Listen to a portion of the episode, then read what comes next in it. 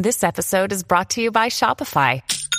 Forget the frustration of picking commerce platforms when you switch your business to Shopify, the global commerce platform that supercharges your selling wherever you sell. With Shopify, you'll harness the same intuitive features, trusted apps, and powerful analytics used by the world's leading brands. Sign up today for your $1 per month trial period at shopify.com slash tech, all lowercase. That's shopify.com slash tech. When you need mealtime inspiration, it's worth shopping Kroger, where you'll find over 30,000 mouthwatering choices that excite your inner foodie. And no matter what tasty choice you make, you'll enjoy our everyday low prices, plus extra ways to save, like digital coupons worth over $600 each week. You can also save up to $1 off per gallon at the pump with fuel points. More savings and more inspiring flavors make shopping Kroger worth it every time. Kroger, fresh for everyone. Fuel restrictions apply. This week's Performance Anxiety features photographer Jim Cummins. You may recognize his work with Jimi Hendrix, Led Zeppelin, Aretha Franklin, The Who, Stevie Wonder, and more. You may also recognize his work from things like the 1980 NBA All Star Game. We're pleased to have Jim on as he starts a new lecture series, so please enjoy Jim Cummins.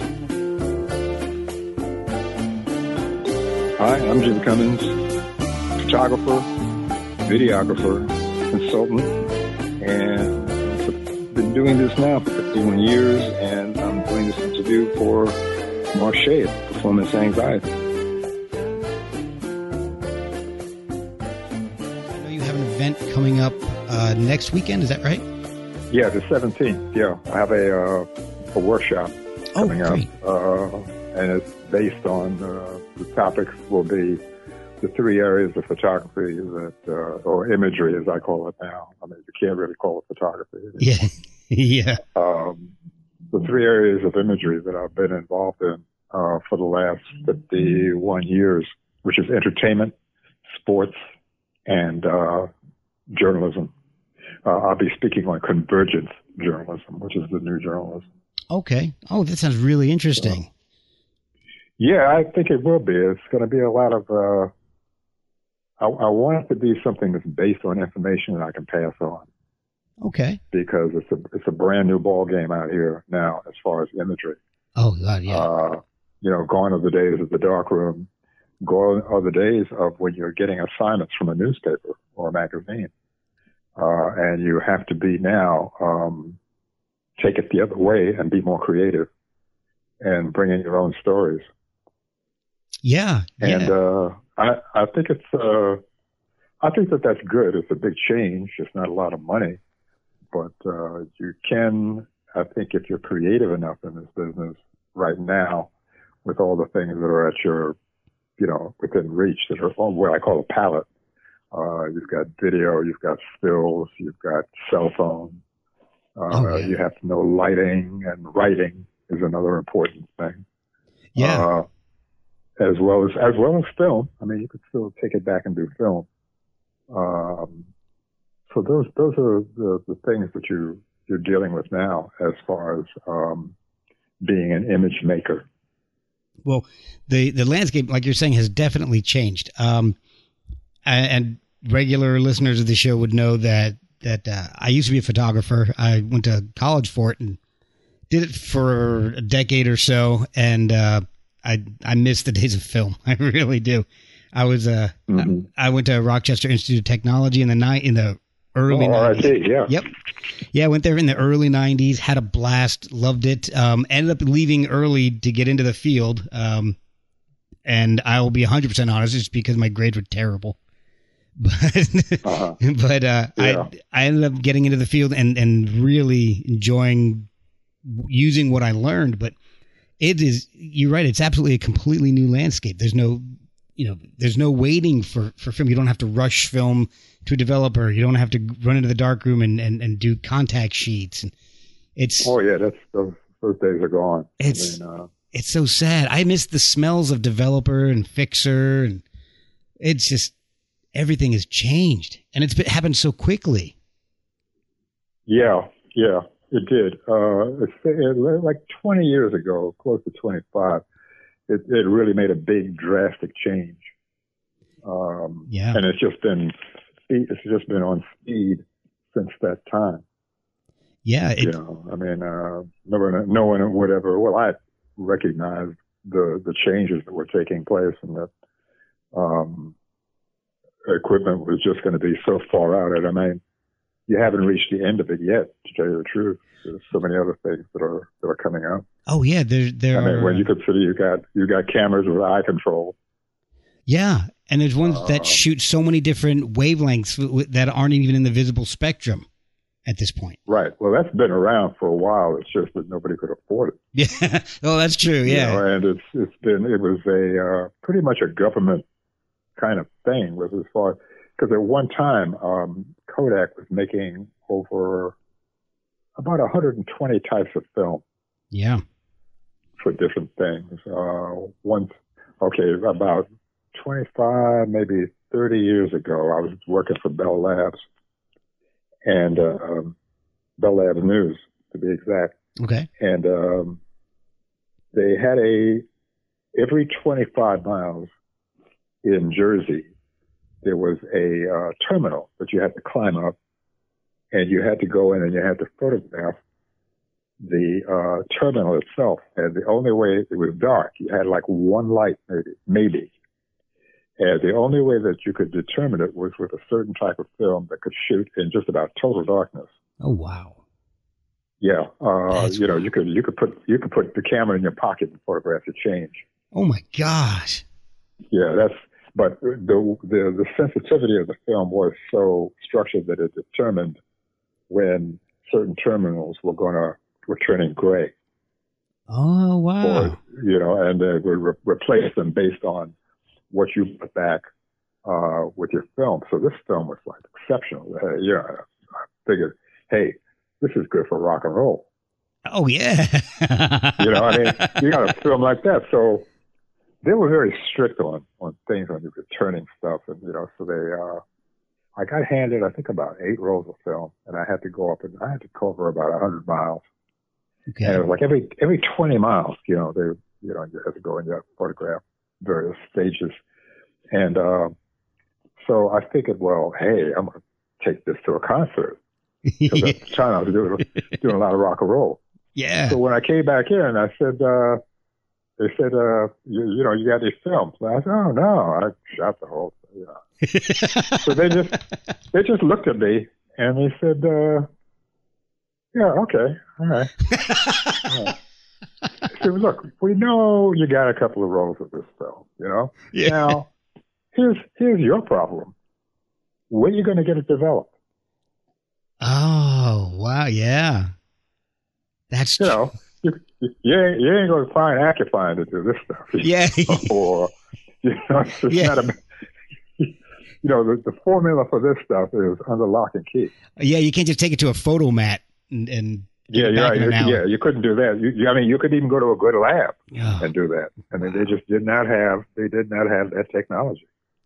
But the technology is is there. It's ahead of itself now, but it's just so um, so much that you can do uh, until it becomes cheaper. yeah. Uh, you know, to um, as far as uh, you know imagery, and even as far as uh, go as far as notebooks and uh, battery life and uh, liquid lenses, and these are Oh, all man. things that are coming about, and uh, they're here, but they're not in abundance because they're very expensive. Just like that And the film. Yeah, yeah. So- Yeah. Oh, I mean, I was all set to, you know, I had a concert coming up. I was, I, So, I had it earmarked for, uh, you know, how many frames I would use. Oh yeah, yeah. I was, I was ready. so let, let- let's talk a little bit about that too. I want to find out how you got into doing music photography. You you started uh, shooting professionally in, in what, the mid '60s. Is that right? Yeah. How did you get Yeah, started and- professionally? Uh, just started doing it. I mean, I've, I've been photographing since the age of eight. Okay. Okay, so I've been doing it since then, and I was when I got to be uh, I came out the Marine Corps, and I got um, started getting jobs. Just started getting jobs shooting. Okay. Professionally. And then 1968 is when it turned around. Um, there was a concert at Madison Square Garden, May 28th, 1968.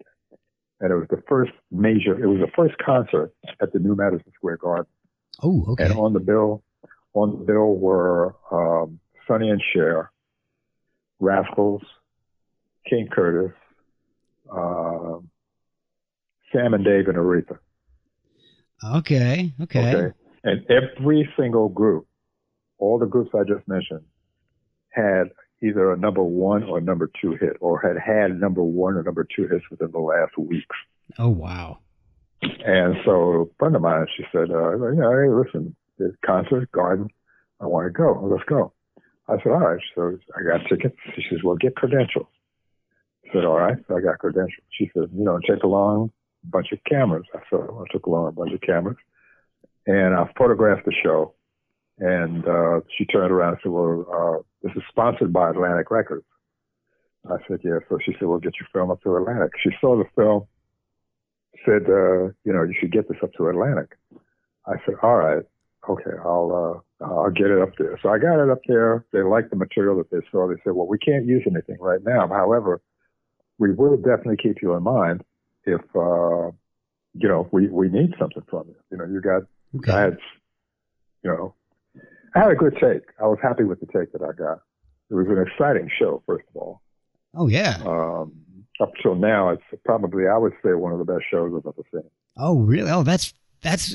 Yeah, and- everybody was, everybody came on and was dynamic. Sam and Dave came on and the floor was shaking. Oh, I love Sam and Dave. Oh, And my it was like, uh, yeah, and they, they put on such a show that Aretha had to wait like about 15, 20 minutes before she came on. Oh my gosh. because the, the crowd was just wild. Sam and Dave just let the, you know, they, they were like that. You know, they could raise the temperature of the show. very. Man, so anyway, what? to make Aretha have to wait to, to for everybody to calm Yeah, down, oh yeah, that's something. Yeah, for them. Yeah, yeah, yeah, yeah. So- and uh, it was in the round, you know, with the stage revolving. So Oh. I mean, the excitement was just like. Uh, uh, so took the film to Atlantic, and uh, they said, you know, they said, hey, we like this stuff. We'll, you know, keep it in mind. Definitely keep it in mind. So I waited about a week. I didn't get anything back, so I called them, and they said, oh, you just you called just in time. We're using two of your pictures for album covers. oh wow. Sam and Dave, I Thank You album, and Aretha uh, for Aretha in Paris. Oh wow. That was my first two albums. So from that point, they gave me uh, Pickett, Wilson Pickett, to photograph. Oh. And after that, they said, "Well, look, we'd like you to uh, be contract and uh, do 25 albums per quarter." Oh my God! Now you didn't always get you didn't always get 25, but you know you'd photograph for 25, and you get 15, 20. oh man! A couple of times there, I, a couple of times there, I got 25. You know, so I worked for in the music business till uh, about mid, near close to the mid 80s.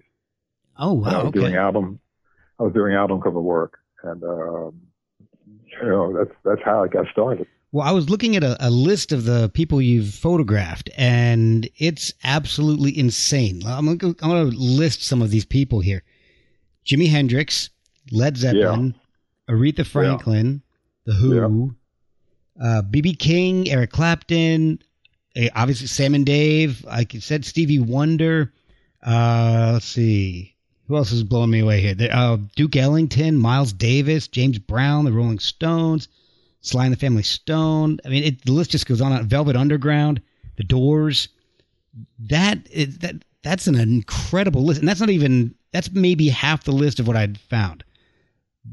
Yeah. That's Well, I've got over uh, as I believe now I have like well over a thousand album covers that I've done. oh my gosh. and I did a lot of I did a lot of gospel, and I did a lot of uh, uh, artists that I had done. If I did one album cover, in some cases I've done five or six. Wow. Now, so, now dur- um, during this time period, were you based in the New York City area, or were you traveling? uh, yeah, I would travel as far as the West Coast to something, but not. But most of the time, I was up and down the East Coast. Okay, and was that on something like like they would give you an assignment, say we need you to shoot um, I don't know, Glen Campbell. So go out to to the West Coast and, and Yeah. shoot him. Well, I did him here. He came here. He was at the Garden State Art Center, which was the Garden State Art Center at the time. Okay. and um, he was there doing an album, and they were uh, they were recording naturally, and uh, so I photographed them there, and photographed them behind stage as well as uh, you know in concert. So So they would ask. It, it, it was uh, Atlantic. Uh, where I worked for Atlantic, London, uh, Mercury, uh, uh, Capitol. Uh, all the major record companies. oh yeah, like like uh, Columbia and, and yeah, I'm looking and, at uh, there was only a, I, I like to do concert work. I mean, yeah, you could do pose stuff, but the excitement to me was a concert when you see these people perform.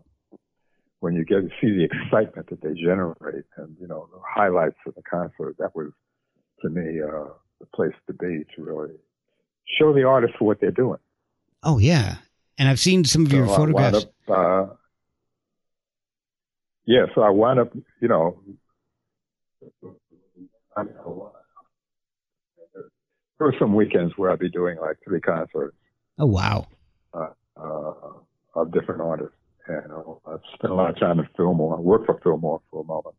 And uh, so a lot of concerts through there, a lot of concerts through the Garden Okay. and uh, the Palladium, different places, yeah.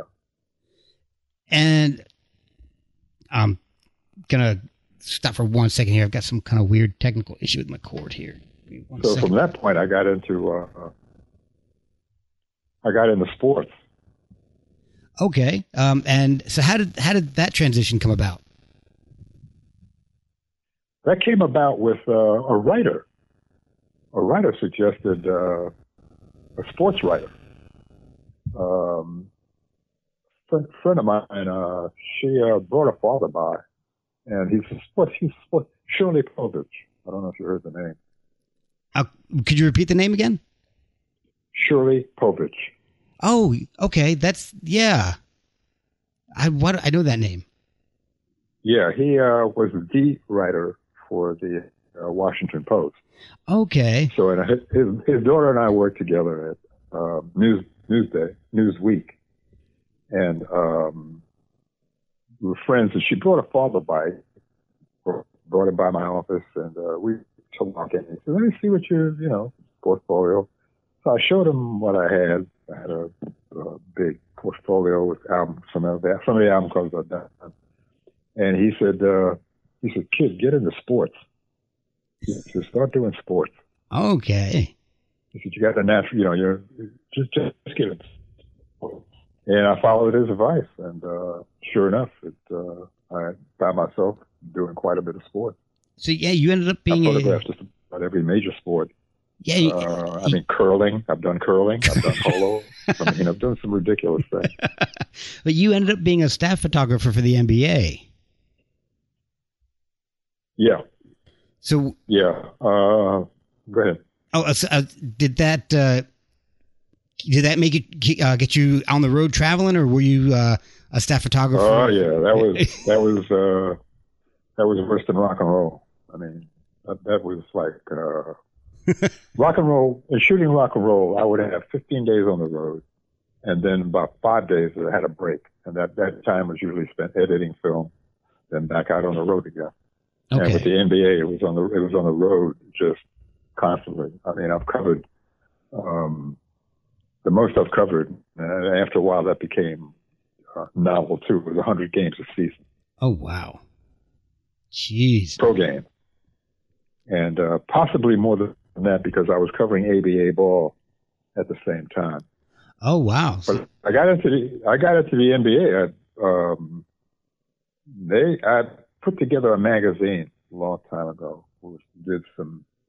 Uh, there was a company called Mako, and they put out a magazine, and they asked me to come in and you know send me the games and I photographed. And then the NBA called me and they said, you know, look, we got another position open. Um, there was only two of us at the time, two of us at the time. What we were required to do, the, it was different than what it is now. Okay. What we were required to do was to make uh, to catch judgment calls. Oh. You know, in other words, if um, somebody was complaining about something or something that they didn't see, we'd have it. Myself and the other photographer would have it on film. He covered the West Coast. I covered the East Coast. Oh wow. Okay. And um, so, you know, uh, in other words, there was a, maybe a foul situation. It was continuous uh, between two teams. I don't, I don't know if you do. Referees talk quite a bit. They know everything that goes on. yeah. I mean, they, they, they know players' birthmarks.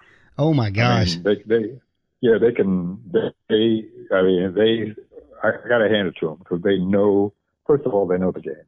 Yeah. And they have anticipations of what's going to happen. So, uh, oh, I can tell you one story. It's pretty funny. There used to be only two officials. Okay. Okay. And the way they are, there's certain areas that they can't see what's going on. Right. As a third official would see that they can't, they're blindsided. And the coaches tell the players, you know, you know, pull shit off in there. Yeah. Do, do stuff, you know, with, within uh, those boundaries.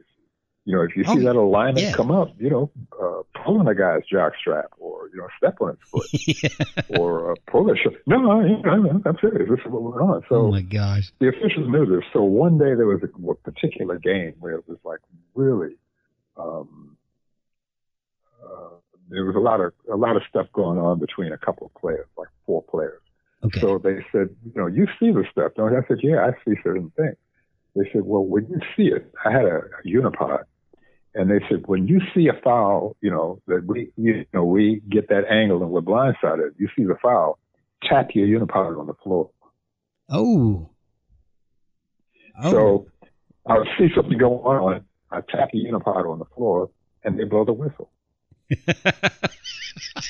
So the players started like saying, "How did you see that? What you know? How, how did you know I did that to him? You know that was the, the oh man. That's awesome. So the, it it cooled it down for a while, you know. But then they got three officials in, and you know they need. But as at that time, you know, you you were in a sense uh, a third official because you were there to capture, you know, the game for um, the purpose of uh, determining fouls, determining who was running a zone, okay. and uh, you know uh, things like that, and uh, also to get a lot of the uh, uh, the, the foul situation. A lot of the foul situation, a lot of fouling goes, you know, that went on at that time. A lot of grabbing, a lot of pushing and shoving. So this was And, uh, um, what about the the seventies, mid seventies or so, or the, Yeah, seventies uh, through to the eighties. I shot. I shot into like 1983, okay, and you're still 83, 84. now, and you still uh, going to concerts and, and shooting at this time, or are you just specifically focusing on sports? Uh, no, I, I again with, Times. What happened was '77. I walked in. I, um, I was doing a couple of things for the Times per year. You know, I get about three or four things Okay, from the Times per year.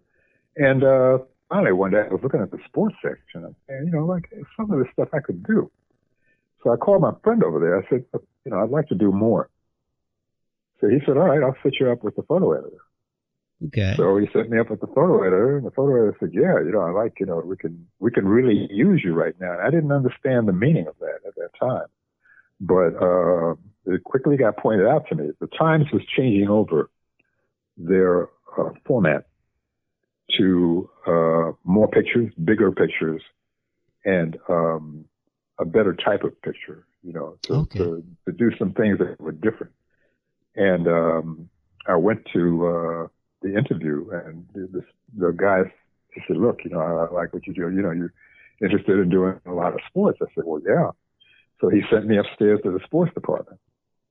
Okay, So the they they didn't believe that he sent me up there because he never sent anybody up there. oh geez, You know. So they said uh, they thought I was some kind of spy or something. They didn't know. They looked at me, you know, like I had two heads. Yeah, no, no that's serious. So I said, uh, they said, uh, Dane sent you up here? I said, yeah. So they said, well, all right. Uh, so they took my portfolio, went in an office, came back out, and, um, you know, they looked around the corner. They saw I was still there. Yeah, hi. You know. And then they looked again and they called me in the office. and what I thought was only two people in there was turned out to be three. Okay. There's a guy standing over in the corner. And of course, you know, you see this kind of thing. You know who's in charge. It's the guy standing over to the side. Right, He didn't have a word to say, but they was they were sitting at the desk and they were going through my portfolio, and he was uh, just standing over on the side, and um, they said uh, they they the only thing that was missing, the way they interviewed me, was you know how the old movies where uh, the detectives are sitting around the suspect, and they said, "Where were you on the night of the 21st?" Yes, yes. Uh, you know, and the only thing that was missing was the light in my face. Okay, but they grilled me. I mean, they really did. They said, uh, you know, uh, do you think uh, hockey's a horizontal sport? I said, well, no. Um, you know, yes, it's run on the horizontal, but there's things that can happen vertically, and you have to be prepared for that. You know, I like to do. I don't want to get stuck in, you know, that it's a horizontal thing when you see a vertical shot. right, right. So a couple of minutes went by, and they said, uh, "You think basketball is strictly vertical?" I said, "No." I said, "There again, same thing." I said, "I'm not tied down to a um, particular set of rules. I'm going by what the game, how the game is going to go. It could go horizontally, it could go diagonally. You know, Right. it can yeah. go any which way. So you you look for those things. You you get you know the game. You know your players. You know things that are you know you anticipate certain things that are going to happen, and that's how I work it. So I since the guy on the side after like about four questions like this, and you know with detailed answers, that he uh, he he nodded, and then walked out the room. Oh, And I found out very quickly that the guy, I didn't find out quickly, really. I found out after a couple of weeks that the guy who was standing on the side was Lou Silverstein. oh, wow. Yeah, I, I don't know. You know, obviously you know who he is. Yes. He he he designed the Times Yeah. with Sports Monday, Business Day, uh, uh, the sections, the uh, Long Island, New York, Manhattan, Jersey sections. Oh, and uh. Yeah, so he uh, through that uh, I was doing sports, and then they started sending me to other sections because I had the same um, sensitivity towards subject matter. You know, it didn't have to be a square picture. You know, it didn't have to be. Uh, uh, and, and the other thing was that they were able to tell me, "Hey, we want something. We got a square hole. We want to fill that. You got an, you got an idea? Yeah, I got an idea. You know, to bring it in." yeah, yeah. So um, I started. I was with them for what seven years at the time for seven years oh, wow. until I went until I went to Newsday. Oh, and the, the strangest part about it was that they, as they were changing, they were trying to like hit the photographers to, hey, change your style of shoot, do this, do that. And so I was Hmm. like uh, what I term as the man. They love to hate because I would try different things. ah, okay. I would try different things. I tried setting up remotes. Oh, yeah, yeah. you know, in some of these games. And uh, the the one thing, 1980, I think it was 1980, um, who I was working for the NBA, and the NBA they said uh, I was shooting Nikon, and they said uh, called me in the office, and uh, they said uh, you're shooting Nikon, right? I said, yeah. I said, you happy with it? I said, yeah, sure. Using it. they said, well, from now on, you're shooting Canon. I said, but I got Nikons. You know, why, would I want to change over to Canon? This is maybe you don't understand. From now on, you're shooting Canon. So I said, well, wait, well, okay, what's the deal? You know, what's the deal here? So I said, uh, Canon is now the official camera of the NBA. So your all your stuff, all your Nikon stuff is being replaced. oh, wow. So I had to learn a system real quick. That's and that's a big deal. I don't know. People may not realize how big of a deal that is. Yeah, no, it was. So that they, on top of that, they asked me, they said, Do you, can you think of anything special you'd want to do with this equipment? So I said, all right, I got one for you. I said, let me set up a tandem. Now, I don't know if you don't know what a tandem is. A tandem, a, a tandem is a multi-camera hookup, Right. and uh, you run it remote. You know, you can't be in. I had six cameras up. Uh, Oh. I had two cameras overhead, two cameras on the floor, and two cameras on the backboard. Oh, wow. Okay. That's So, uh, um, and I did this for the All Star game, oh, okay. which you got the maximum out of because they're constantly transitioning players. Oh, And yeah. Certain things maybe going down on the other end of the floor. If you got two cameras going down there or one camera going down there where it's happening, or in some cases, maybe even three cameras. Uh, so I had a remote box that I was working off. of. Okay. Okay. and I had a seventh camera on the side. Man. So that went off. That went off very well. Oh. I don't. Yeah. What now? What? So, Do uh, you remember what year this was? Nineteen. I think it was nineteen eighty. I think it was yeah, nineteen eighty. Yeah. Oh, right. Because I'm gonna have to look up some of these images and see what I can what I can find on these because Yeah. I'm really intrigued to called- take a look at this. Those pictures went quick.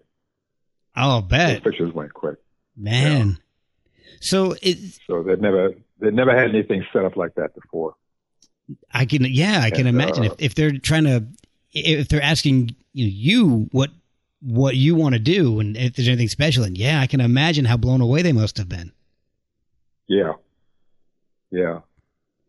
So I started. Uh, you know, I became for a moment. I became a spokesman for them. You know, That's wild. Oh and my gosh. um, and so then there's other things that I you know was you know worked with zoom lenses, uh, color print film. And I've. I've always been wanting to try something different. I like a challenge. You know? I like a challenge. oh gosh, You know, I don't want to get stuck in the same thing. Uh, you know, you, day in, day out. You know, and um, I started seeing ways zooms were becoming better made. There was, you know, better zooms out. So I started, Mhm. I got into that early, and also color print film. I got into early, and then uh, autofocus was Oh. uh, my biggest challenge, and I got into that. I got into that first thing. Okay, And, and it all came.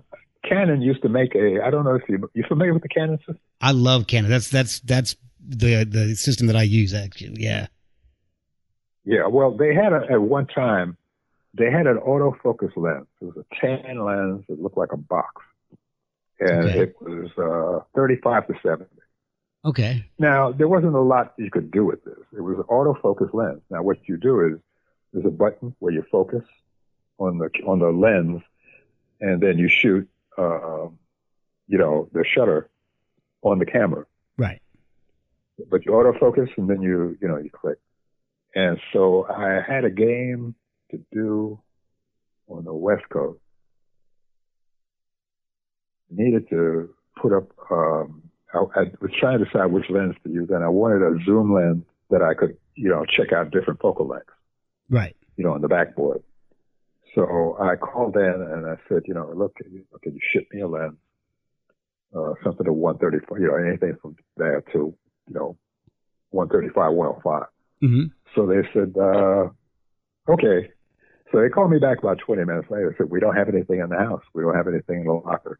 Oh. Uh, will you settle, will you settle for something different? I said, well, no, yeah. I said, I, it doesn't have to be that long at this point. So they had this, they said, well, we got this 35 to 70. It's an autofocus lens. It's the only one. There, was- there were no, there were no autofocus lenses at the time. Wow. That was the only one. And it was like a, um, how could you say? It was a, uh, a white elephant. Know, Oh, I mean, nobody okay. wanted to use it. I mean, Right. it, it collected dust. You know, it was a doorstop. you know. So they said, uh, you mind if we send you this? They said, what you got to do critical? I said, no, I just, you know, I just need to really, uh, make some adjustments, make, you know, see what focal length I want to use. Right. So they said, okay. So they shipped it out to me.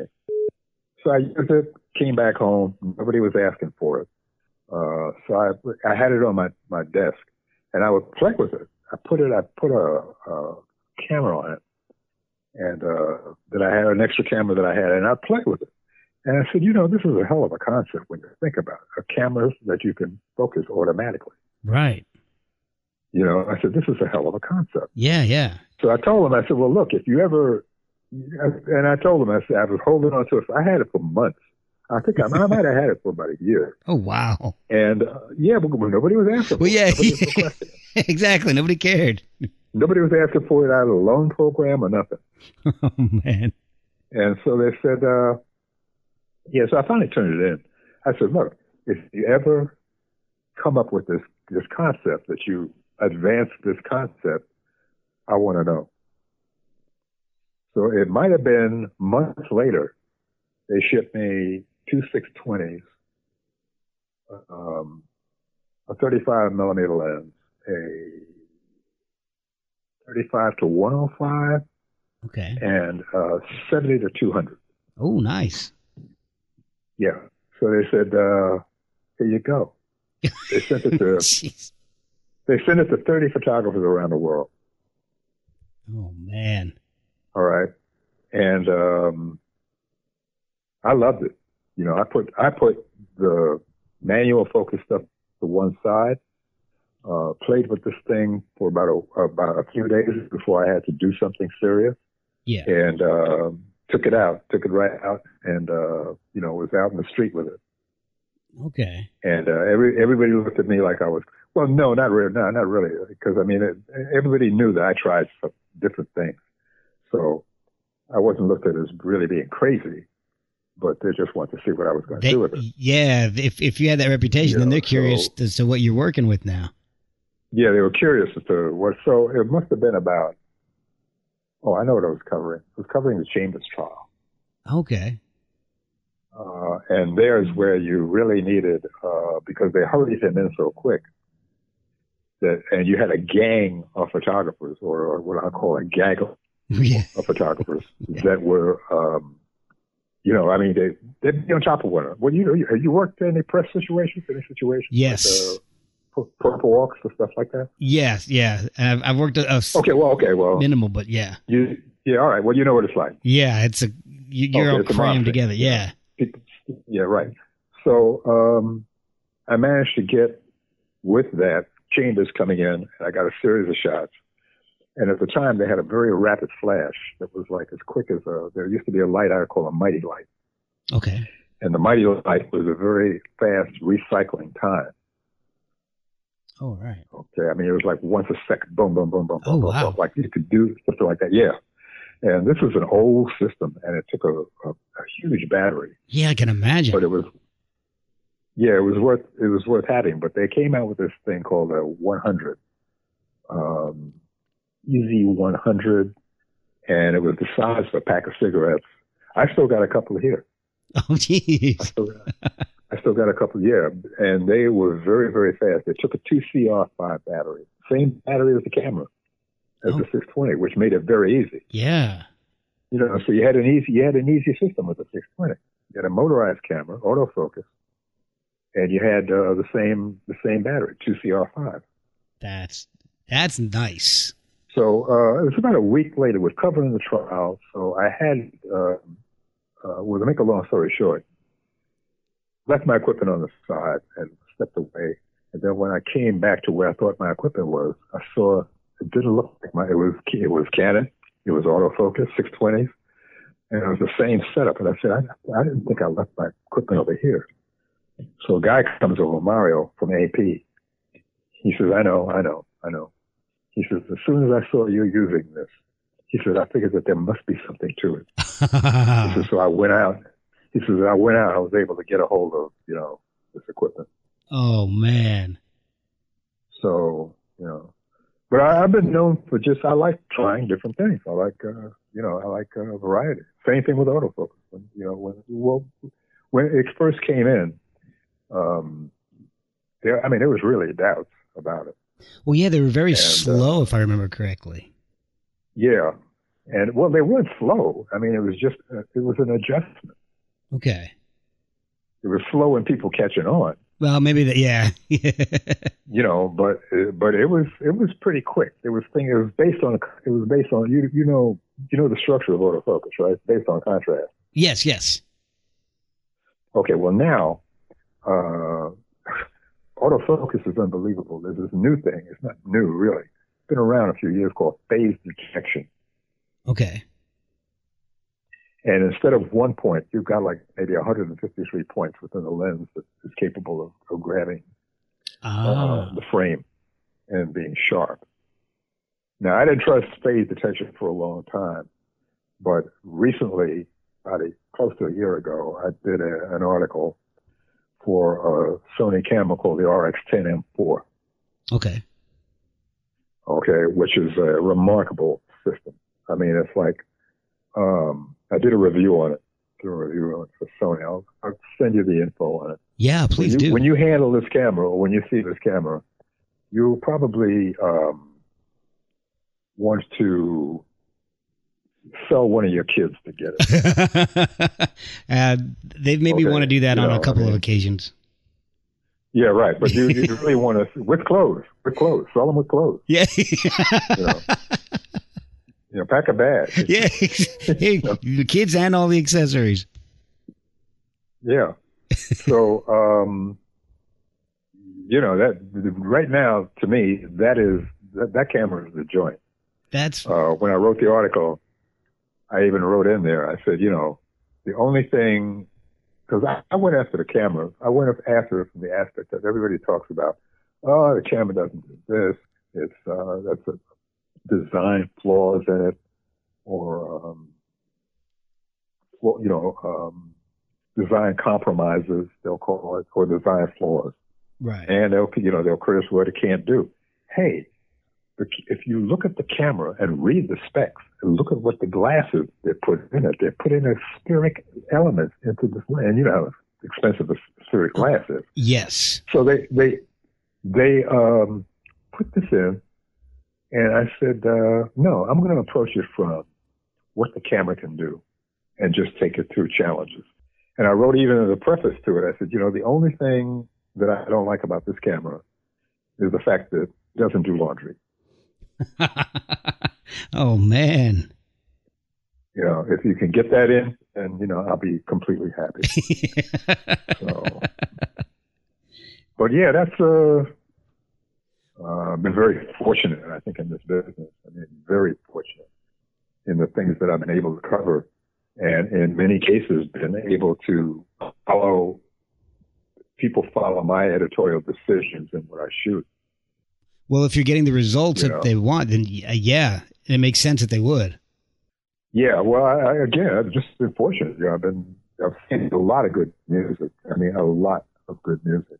Yeah, and um, I definitely want to ask you some more about some of uh, some of the work you've done with musicians. Um, I mean, you've shot some iconic images of artists like Jimi Hendrix, yeah, bands like Led Zeppelin, mm-hmm. uh, Janis Joplin, Rolling Stones. Did you? How does it work in in when they're recording. They're, they're in studio. You've got some fantastic pictures of Hendrix uh, in studio uh, recording. Yeah, well, the studio, yeah, the studio is a place where, uh, again, I was very fortunate. I was chosen to do those things in the studio. Led Zeppelin, uh, Hendrix, Modern Jazz Quartet, a number of artists in the studio. Uh, Pickett, uh, Wicked Wilson Pickett. You know, I was very fortunate that because I, I, I, in any situation I go into, I want to be unobtrusive. Mm-hmm. You know, uh, uh, you know, I, I want to be um, uh, unobtrusive. Uh, they they say he's here, but we don't know. Yeah, yeah. You know, I, I usually tuck myself away in a, in a position and uh, just you know stay out of the way because the studio is a very high pressured situation. Right. I can't begin to tell you how high pressure it is. It's like it's like a championship fight. Okay. Well, that makes sense. That makes a you know, lot. That's, that's the easiest way that I can describe. It's like a Muhammad Ali fight.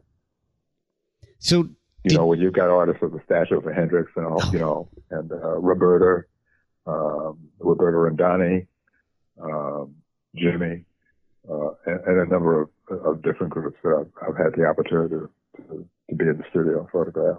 So I imagine that's also more of a high pressure situation for you then too, because you don't want to disturb the process, but you you're there to document the exactly. process. Exactly. You you yeah. So you stay out. You, know, you stay out of the way stay the hell out of the way.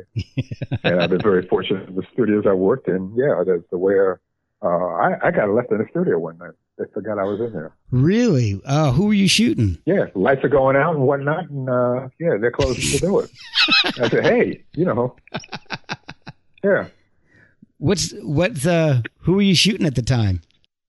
What was I shooting at the time? Yeah. What what band or what artist? Oh, um, Roy Ayers. Oh, okay. Roy Oh, Ayers, yeah. Okay, great. Now, it sounds So I like got in, I got in there, I got in there before everybody else, and uh, they didn't even know, you know, I was there. you were just doing you, you're doing what you're supposed to do. Be you know documenting it and staying out of the way. So that's that's funny. Then now it it sounds to me like yeah, yeah. Let, it sounds to me like you, you preferred shooting in a live environment over shooting in the studio. Yeah, I I prefer the the the live stuff, you know, stuff where they're doing something, where the artist is doing what they do. Right. You know, you got within the concert, you got you and within a forty five minute concert, you got a minute and a half to get something good, Oh wow. and in some cases even less, depending on the performance, depending on what lighting, what side of the stage you're on, you know, all those things. Your mobility to be able to move in and out of a situation. Now, what kind of access did you have when you're shooting live? Uh, did you, were you just specifically down in, in, in either like uh, on the side of the stage or down in front, or were were you allowed access backstage? Oh yeah, full access. Oh man, that's behind stage, you know, out front. Sometimes uh, the artist in in the room. Tell you a funny story, make you laugh. oh I love Uh, this. so I had to do it. I had to do a show. At, I had to do a show at the Beacon. Uh, for the life of me, I, to this day, I can't remember who the artist was. Big artist, and um, they said. Uh, and a lot of times, what I get is you get a you get a, a cross call. In other words, another record company would have an artist at a show that you're at. hmm So they will contact Atlantic and say, hey, you know, we understand Jim's going to be there. Can he do some stuff for us? Okay. You know, our act is coming on first. Can you, can he do, do some stuff for us? And they said, uh, and I said, yeah, you know, sure, go ahead, you know, call them, Or, uh, you know, we'll talk to them. You know, they leave a message on, uh, my pager. You know, so and so will call and, uh, they want you to do, uh, Jerry Butler or, uh, a sub act. Okay. And so uh, on this particular night, again, I can't remember who the major was, you know, who the, the, the prime artist was, but uh, Feliciano, they said, oh, man, Feliciano was on Mercury. I Oh. can't remember. Anyway, they said, uh, we need you to get some shots of Feliciano. I said, all right. They said, we don't need him necessarily on stage, but, um, you know, if you get something personal behind stage. So I said, all right, so no problem. So I get up to the beacon and I come in and there's a hallway. And in the hallway, there's, uh, well, I guess you're familiar with this too. There's a lot of instrument, um, packaging, you know, uh, cases. Cases, yeah. And, and, uh, mic stands and, uh, uh, music stands and whatnot. Yeah. Uh, instrument cases and, and drum cases, kits, you know, cases and whatnot. And this little foyer. Yeah. Yeah. So, uh, you know, I come in and walk in, make a left, and I distinctly may remember making a left, and they was Feliciano. And he says, "Oh, you know, so Felice, hey, how are you? You know, I appreciate, you. I really like your music. They sent me up to get a couple of things." So he said, "Well, what do you want?" I said, "Well, just keep on playing. You know, just keep on rehearsing because I know you're going on. Don't want to interrupt anything." Right. Uh, I'll be over here, you know, on the other side of the room. I had a 135. I was able to close in, get some nice things with them. And I was just very quiet about it. And I knew some moments that, you know, he, you know, he'd be running a riff and, you know, get that. And so all of a sudden there's this knock on the door. Bam, bam, bam. You know, bam, bam, bam.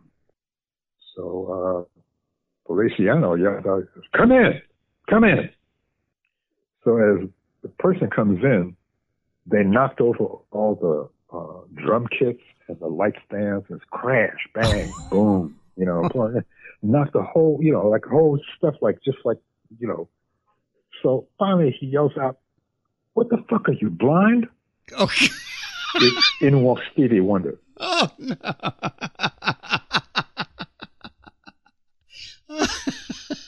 so they start going at it, you know, you know, what do you do? Leave your seeing eye dog at home? Oh. Blah, blah, blah, you know.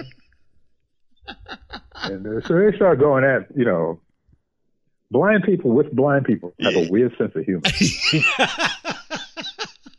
oh my god. And so they were going on about it. They they mentioned to me, you know, this is Jim. This, you know, yeah, again, you know, really love what you do.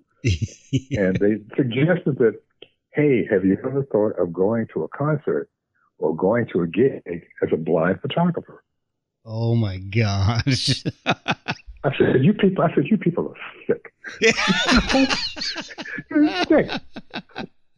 oh my said, yeah, you show up, you know, or you you shake hands with a lamp or something like that.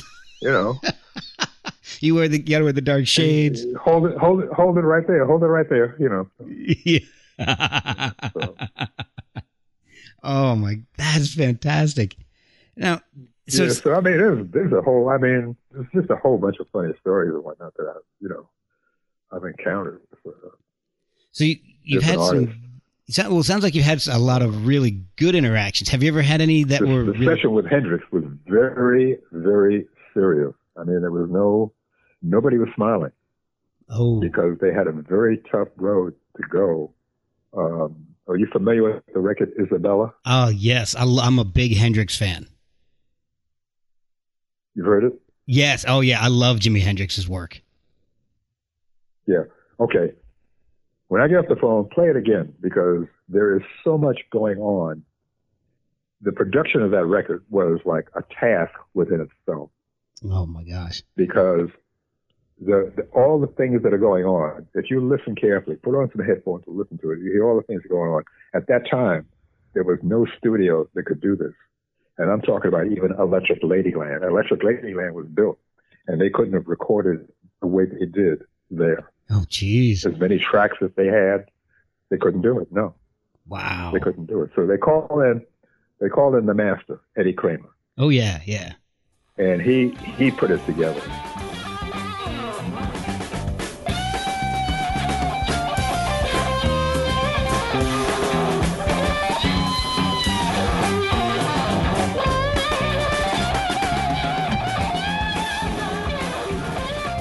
Put it together, but uh, it was so tense because they had to.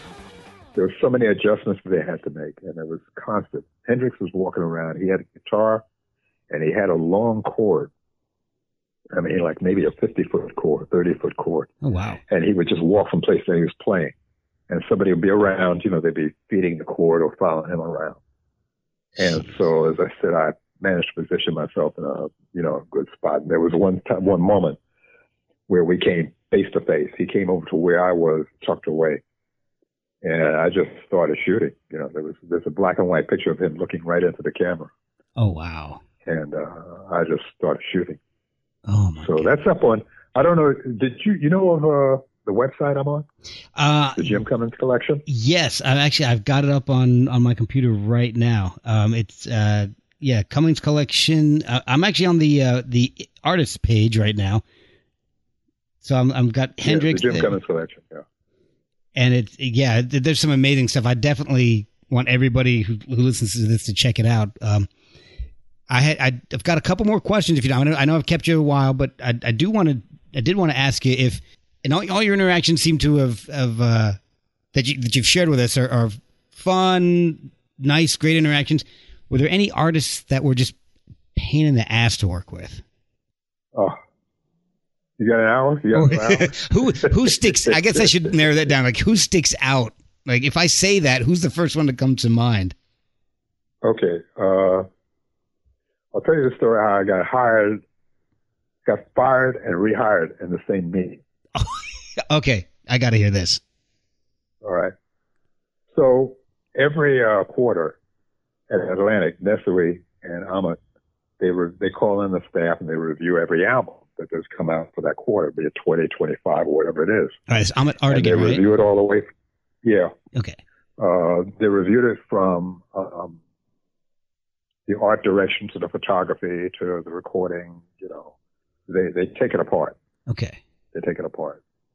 So uh, this one particular quarter, I I was able to try a couple of different things, um, and I had uh, that was my my worst album cover was an album called uh, by an uh, artist called Hank Crawford, Okay. and the title of the album was "It's a Funky Thing to Do." Thank God it's not out there anymore. oh, the, I had to, to photograph this guy. He was just, I mean, he didn't move. oh God.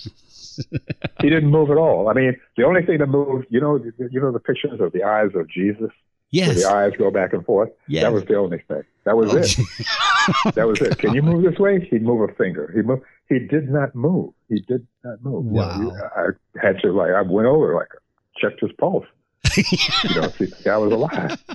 you know, offered him a drink. You know, yeah. and uh, you know, guy. You know, I mean, this guy, he did not get drunk. you know, God. and he just you know same thing. So that didn't go well. So we had to do another session, and that session didn't go well. oh, jeez. Same thing. And then I said, well, okay, I'll take him outside. Took him outside. It started to snow. So I couldn't catch a break with this guy. God. All right. So they had to go with the cover, the you know something anyway, and uh, from something that I shot, and I just was not happy with it, and the designer didn't do it any justice. Oh God. He didn't help me out any, you know, and um, so the other cover that I had, and it won an award, was I did a cover of Mongo, Santamaria.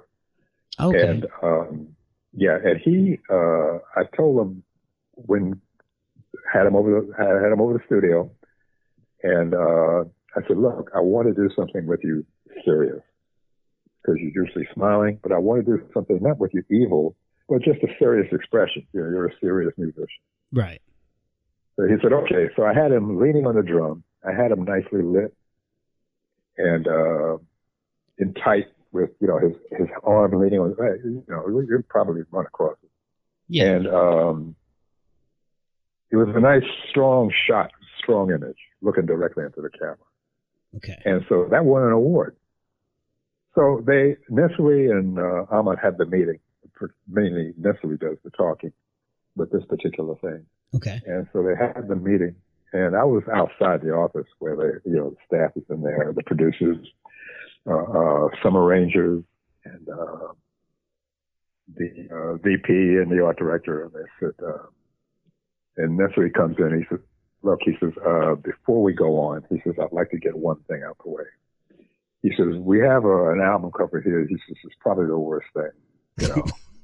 Uh, it's really, it's really terrible. This is this album cover is really. He's holding, he's now he's holding two album covers. He says, "This is really terrible. You know, this, uh, this, this we can't stand for. You know, I mean, look at this. This is, you know, this isn't us. You know, we can't have, you know, artwork like this going out. You know, we, we don't have, you know, it's not being done. He says, you know, so they, so they're trying to say, but, but Nesuhi, look, you don't understand. Says, I understand that this is a bad cover, but Nesuhi, the guy has, no, no, no, no, I don't want to hear it. Oh, You know, who shot this cover? They said, well, no, Nesuhi, look. He said, no, who shot this cover? They said, Jim Cummins. They said, Jim shot this? He said, we're going to have to talk to him about his contract. Oh God. He can't be shooting stuff like this. You know, he said, now, here's the cover that I want to see. He said, this is the, this is the guy. If Jim can't do it, this is the guy that we hire. And he held up the picture from cover of Mongo. Now, who shot this cover? This is Jim. And they grabbed me and picked me up and tur- took me around the corner and fell down laughing. they said, man, you don't know what happened in that meeting. they said, you got fired and rehired he said, in the same breath. So that was, uh, you know, one one difficult person that I had to deal with. Oh, uh, another person is Aretha. Aretha, I'd be. They sent me to Florida, okay, to Miami, Okay. Fame Fame Studios, and they sent me down there to, to photograph. And uh, her when she came in and do in the studio, she didn't show up. She'd never show up. Oh, jeez. Yeah, because she hated to fly. Oh, that. Yes, that's right. So, and if the train wasn't going there or there wasn't some kind of limo transportation, she wouldn't go. She'd, you know, work at another studio. She'd work over Muscle Shoals or um, work, in, work out of Philly Oh, wow. or uh, in the Midwest, you know, out, to, you know, like Chicago. Okay. So, uh, Yeah, it, uh, one of the things I used to love to do, and I, I really missed when I started doing uh, working more for the newspaper, Newsday, was uh, I was able to go to Atlantic Studios, which was on 60th Street, Mm-hmm. and I could go there like about eight o'clock at night, or like this time of night. I could go up there and um, ask the guy Mac to pull out certain artists, Brook Benton, Wilson Pickett, Aretha, Dinah Washington, and he'd pull out these, you know, the big tapes. Mm-hmm. Yeah, he pulled those out, and I'd sit in a in a studio, lights dimmed, with um, uh, you know, naturally, in, you know, in the, in the studio they got VOTs, Yes. so you know, you, you, you, you're, you're surrounded by sound. You hear everything that goes on in the recording. Oh wow. So I was able to hear a lot of a lot of stuff by Otis, um, some stuff that never, you know, has even seen the light of day. Oh jeez. Um, you know, I was. Uh, I I remember one thing that I, I was at this was uh, Dr. John recording "Right Place, Wrong Time." Oh yeah, yeah. Yeah, and I walked in on that. Oh, I just happened to be up there. you Yeah, I came up and they said, uh, you know, uh, I wasn't shooting. I was stopping by the studio. It was on the way home because I, I lived on 71st Street at the time, oh okay. and I was coming up from uh, like Lower Sixth Avenue and coming up to 60th Street is where uh, Atlantic Studios used to be. Okay. And so uh, they, uh, I came up and they said, come on, come on, come on, come on, come on, get in here. Okay, I got there, and you know, you stand against the wall, and um, uh, and they, you know, they broke into the right place, wrong time. They did it in like one take, or at oh, least the take that I was there for. wow. And yeah, two minutes thirty four seconds, I think, something like that. So you're in the Sure. right place at the right time. Jeez. Yeah, right. Man. Yeah, it must have been a good time. Yeah. so out of all the, the the covers you've shot and and like you're saying there's what would you say almost a thousand covers or so is there Yeah. Is there one that sticks out that that is your favorite or that means more to you than maybe one other besides you know the the one you got fired for Uh, yeah. Uh, Al Green, call me. Oh wow. The Call Me album, and uh, the art director was uh, wise enough to use a shot of him gesturing, He was like you know in a kick mode, yes and yes. uh, on the back on the back cover, and that one because the the weird part about that was I'm out in California driving along the highway, and I'm looking in the distance, and there's an image that looks just familiar, and it turns out that that was a 60 foot billboard. oh wow almost had a wreck.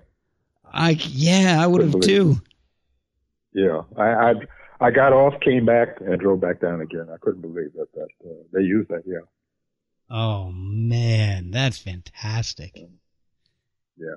oh That's one. There's, there's a bunch of them. Uh, I did Blue Magic. Uh, yeah That was. Uh, uh, yeah, they uh, they were they were crazy. Now, didn't they just make a? mind. Did they just make a movie about the band? Recent, like a the past They might have. two? Yeah. Yeah, they might. Yeah, they probably did a revision. Um, you know, I mean, they were a good group, but they were crazy.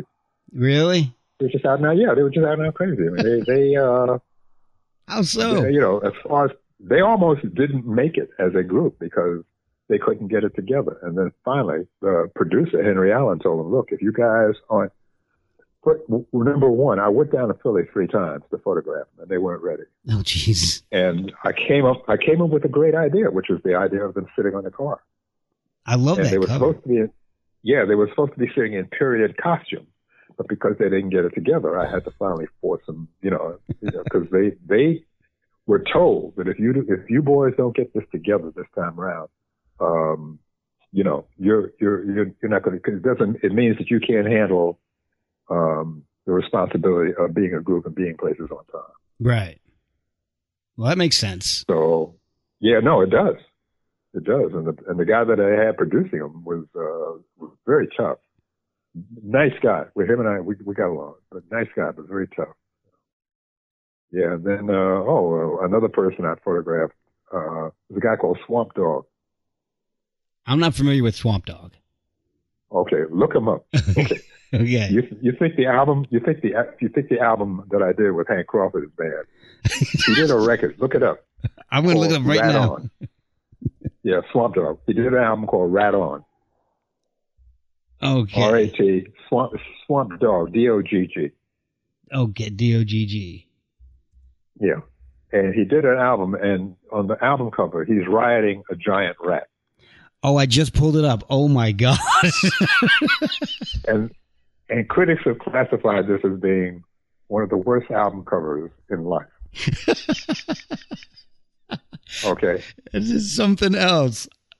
but he he was he was yeah he was he I mean he's a hell of an artist, uh, producer, and Okay. uh, you know we we had a good time pho- photographing because the art director was very stiff, and um, the the next album that I did was uh, uh, I did an album cover for him called Finally Caught Up with Myself, and I did a double exposure on that, him pointing at himself, Oh, okay. two exposures, both pointing at himself. So uh, I don't know if that's still around, but yeah, the one on the one on the rat is uh, That I'm looking at that right now. That is something else. yeah, yeah, disgusting. Oh, It-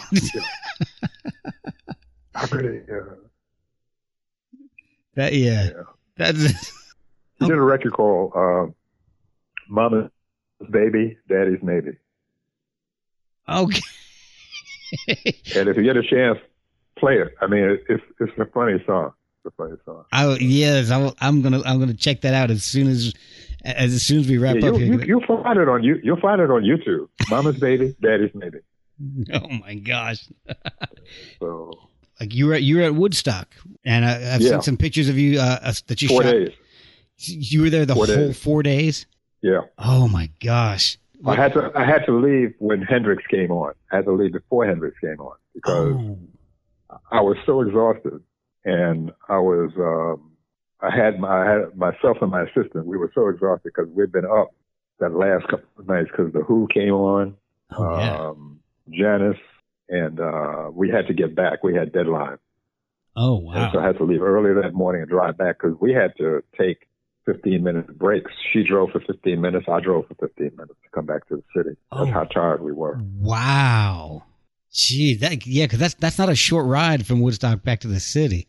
Oh my Yeah, and uh, that's a funny story also because I had a, a whole I had a wealth of stuff, and uh, the producers of the movie came to me and another guy, Jim Marshall, uh, Oh yeah, I'm familiar with Jim Marshall. material. Yeah.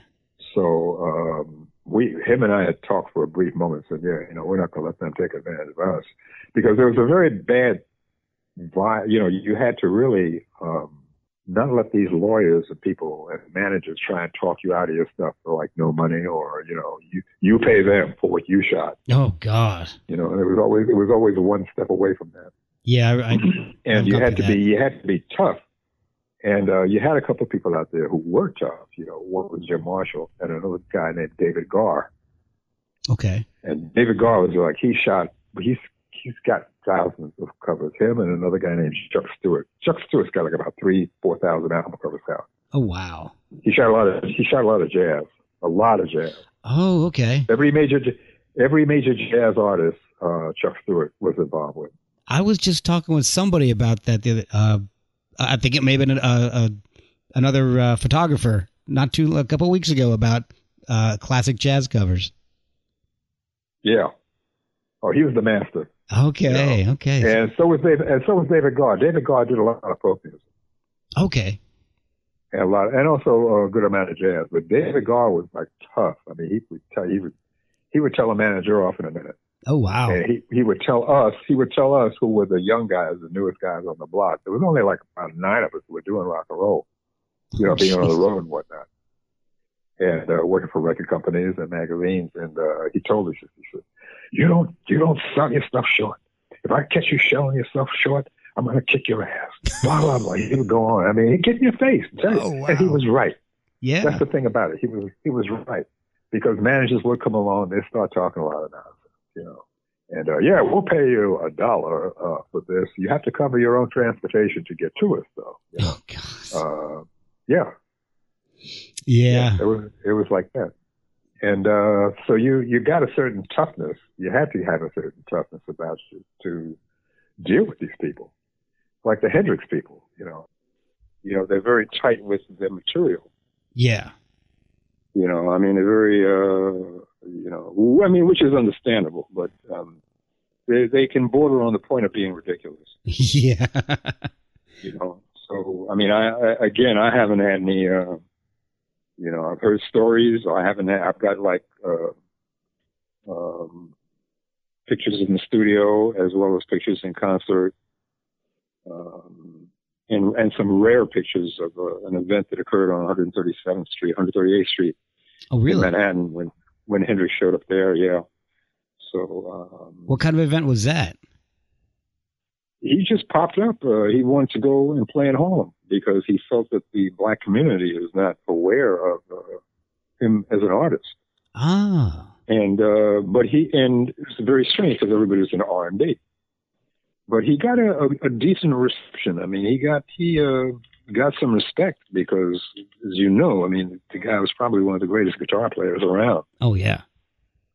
you know, there's stuff that, uh, again, I was very privileged to be in the studio and see him do. And, uh, you know, if, if you listen to Izabella, I mean, there's just so much going on, Yeah.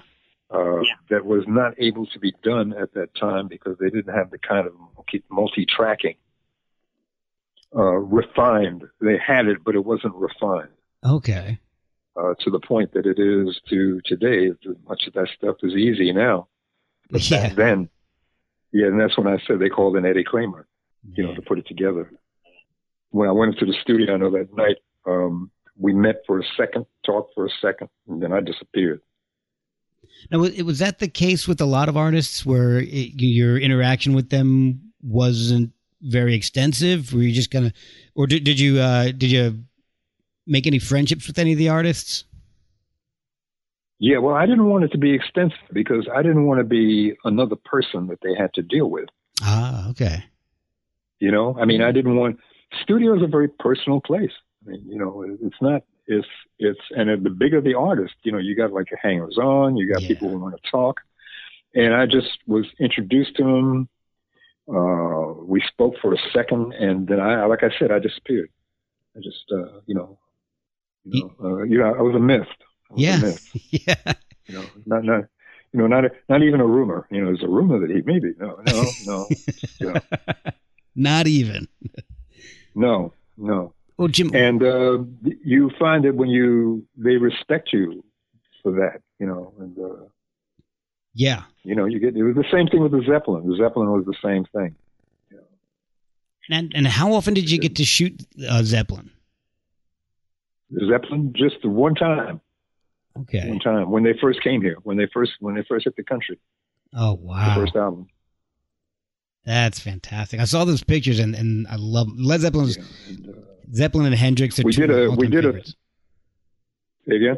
I was just saying that Led Zeppelin and, and Hendrix are two of my all-time favorites, as a lot of people I'm sure could say. But Yeah, yeah, and they were- they were uh, pleasant to work with. I mean, they were. Uh, I saw again where they came in. It was a strange studio, Atlantic studio, and uh, they really had to get down to business.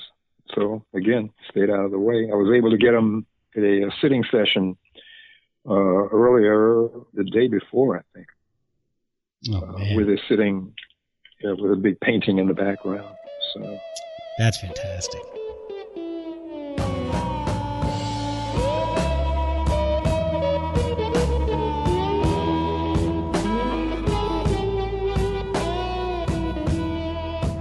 Where can people see your work? I know you've got the the website.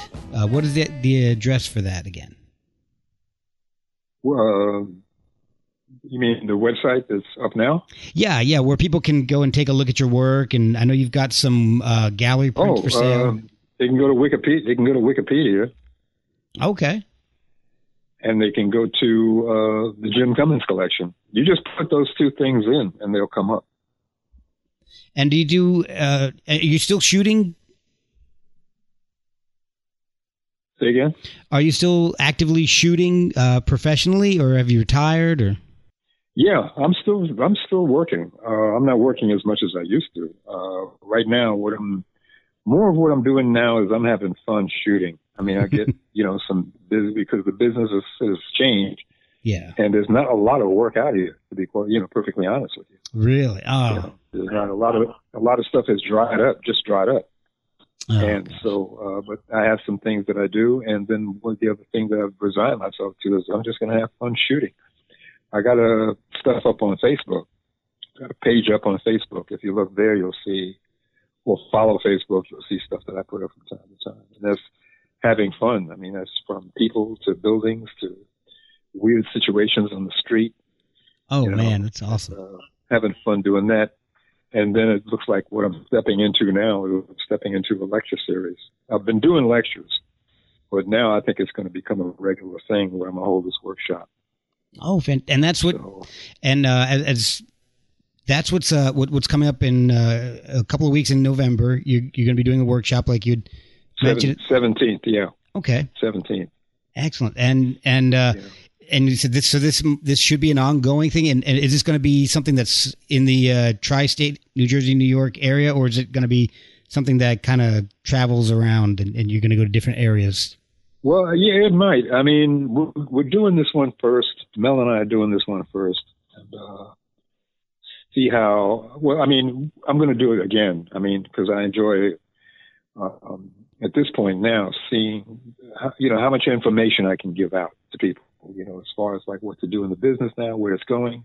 Okay. Uh, a lot of things that I that I see that are happening, uh, you know, I, I want to be able to pass on to people, you know, because it's it's tough now, and if you don't know or have some kind of idea as to where it's going, or you know, an inkling, uh, it's even tougher. How can people? So I want to be able to, you know, pass pass the word on. How can know, how can people you know, find out about help, these? Help people. Huh?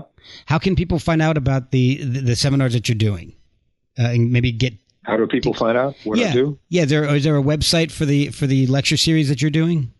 Yeah, Facebook. Tony, Facebook. Okay. Oh, so it's all on Facebook. Okay, great. Yeah, Facebook and uh, Wikipedia. Okay. All right. And um, the Jim Cummins collection. The Jim Cummins collection is stuff that's been done. Okay. Mm-hmm. Same thing with um, the things on Wikipedia. I mean, you may find a few different things, but the, the new stuff, stuff I've just been go out and shoot, is up on Facebook. I really appreciate your time tonight, Jim. Thank you so much. Okay, and I'll send you this. Uh, I'll send you some material.